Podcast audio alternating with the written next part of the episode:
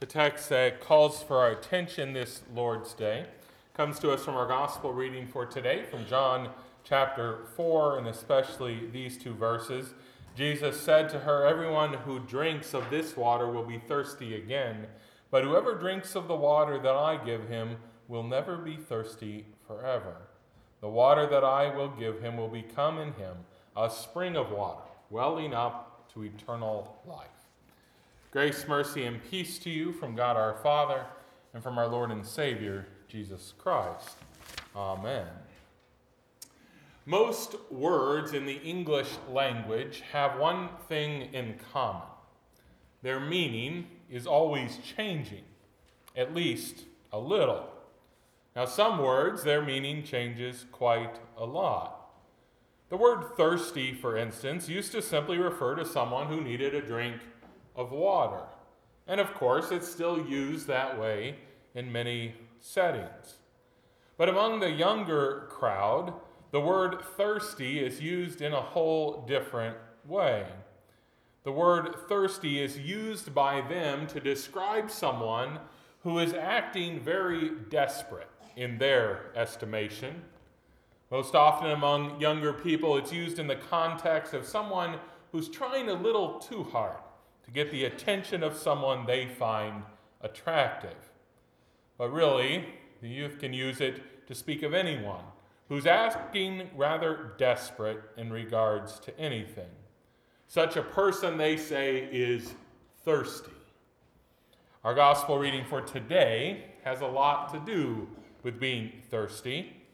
It no doubt deals with being literally thirsty since the heart of our text is a conversation that Jesus has with a Samaritan woman around a watering well. But it also has to deal with people being thirsty in a less than literal sense.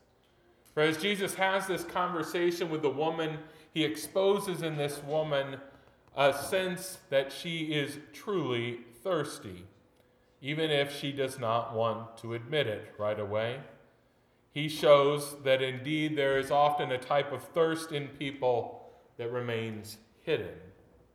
But blessedly, Jesus does not engage in this conversation with this woman simply to expose her desperate way, but instead to offer the one and only remedy for it. But as I said, our text begins with talk about literal thirst. Jesus approaches a Samaritan woman standing by the well and asks for a drink. Jesus had been traveling and he was weary and thirsty. He goes over and asks this woman for just one drink. To say that Jesus was stepping outside of the cultural norms of his day would be an understatement. For as our text says, Jews did not just strike up casual conversations with Samaritans. And we can add to that that men did not have one on one conversations with women who were not their spouses. But in this case, Jesus walked right through all of those boundaries in order that he might have this important conversation with this woman. He did it in order that he might expose that she was thirsty, whether she knew it or not, or whether she wanted to admit it or not. But again, at first, they began simply talking about literal thirst. Being exhausted from his travels, Jesus asked that woman for that drink. The Samaritan woman was astonished at what Jesus was doing because he broke so many of those cultural boundaries. She could not believe that Jesus had just walked over and asked her for a drink. But once she expressed this idea that she was taken aback by his simple request, Jesus then began to turn this conversation in a whole different direction. He told that woman, If you knew who I was, you would have asked me for a drink, and I would have given you living water. Now, this woman still thought Jesus was just talking about H2O, about water. She questioned his offer, especially since he didn't even have a way to get water out of that well that they were standing by. I mean, if this Jesus thought somehow he could get that living running water at the bottom of the well without any implement to do so, well, he must have thought he was really something. So she began to ask him who he thought he was. She told them that Jacob, their father, had provided them that well that they were standing next to. And if Jesus thought he could give some sort of living water without even taking the time to dig a well, well, then he must really think he was something. And in reality, he did, because he was. So he told this woman not only could he get the water, but the water that he would give would cure thirst once and for all. Now, if that didn't sound like the pitch of a snake oil salesman, I'm not sure what would have. Water that could cure thirst once and for all. But yet, this woman decided to ask for a drink. Whether she did it out of hope that he actually had it, or whether she did it to call his bluff, she still asked. Either way, Jesus then did what almost anyone would tell you you should never do, especially in public. Jesus began to expose the mess of this woman's life in order to make her thirsty for that water that he offered. Oh, to be sure, her life was spiritually dehydrated. But like many people often do in regards to physical dehydration, she did not recognize that she was dehydrated or at least wanted to act as if all was fine. But Jesus exposed just how much she needed the water he offered. He pointed out to her that her life had been a succession of failed marriages, and that she was currently living in sin with a man who was not her husband. Not surprisingly, I suppose, she doesn't seem to want to talk about that anymore in our text. But she was amazed that this Jesus knew so much about her when he had never met her before. She became convinced that there was something about this Jesus. And so she decided to engage this teacher in one of the hottest topics among Jews and Samaritans in their day. Where was it that God wanted his people to worship? Well, Jesus answered her questions by telling her that that old aged or that long debate was about to be silenced forever.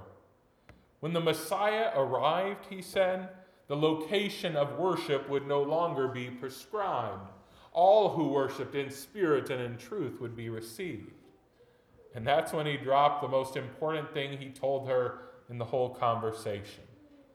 He was that Messiah. He was that one that would come and change everything. And with that revelation, Jesus was pouring out that very living water that he had offered to her earlier in the conversation. Yes, if she would only believe, her thirst could be satisfied. Her dehydrated way of life would be saturated with His grace and with His mercy. She would never thirst again. Do you know how many people around you are spiritually dehydrated? Oh, they may not be acting thirsty, as the kids would use the word, showing their desperation to everyone around, but they are dreadfully dry. Oh, you might even know a few people whose situation has gotten so dire that they can't even hide it anymore. It's evident that they're falling apart from the inside out. But here's the truth in general everyone who is not drinking of the living water that Jesus offers is critically dehydrated. You know, we often allow other people's Oscar worthy performances of being okay to make us feel better about not offering them the living water they need.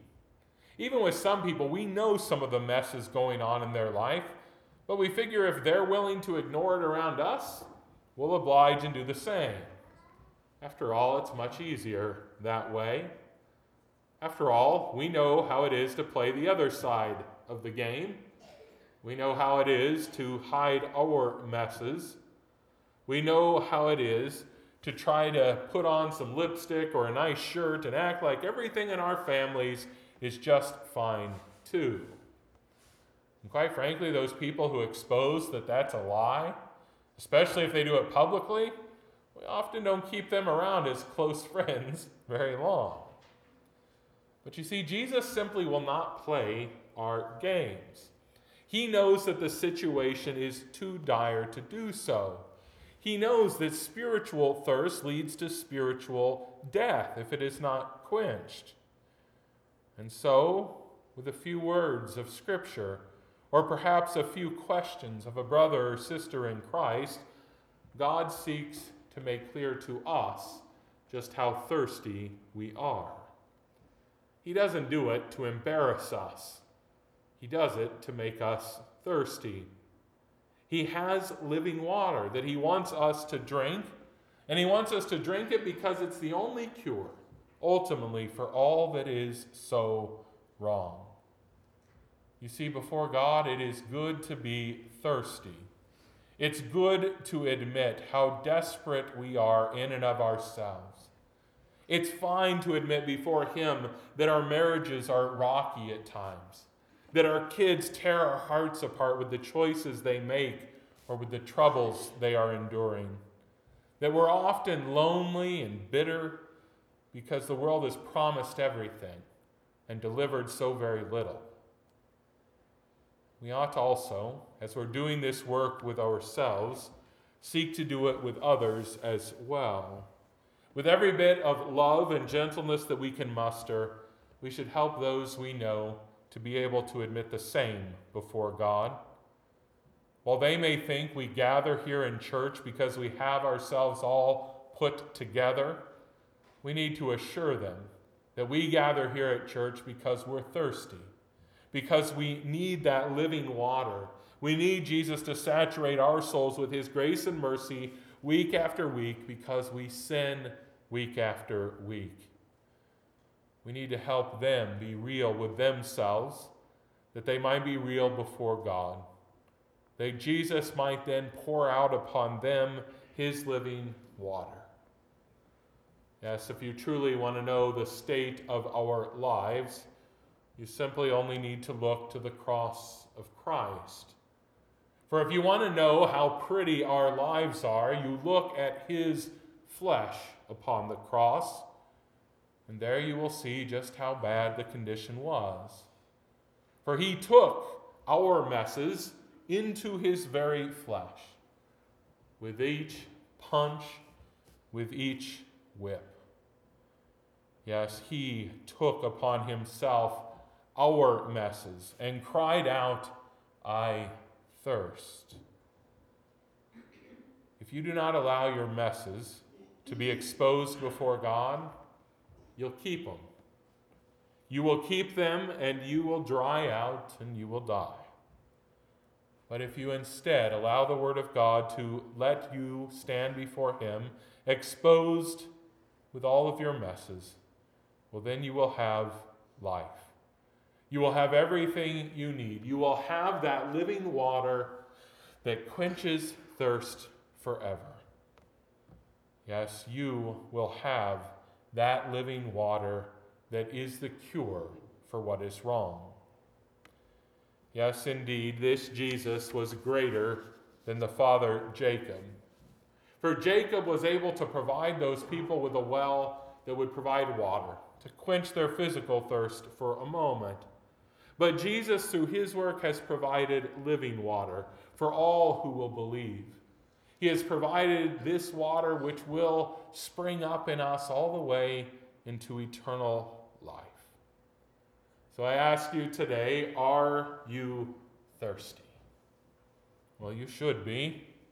Don't try to hide your dehydration from yourself or from God. Before God, be just as desperate as you truly are, for He wishes to pour out living water upon you. Amen.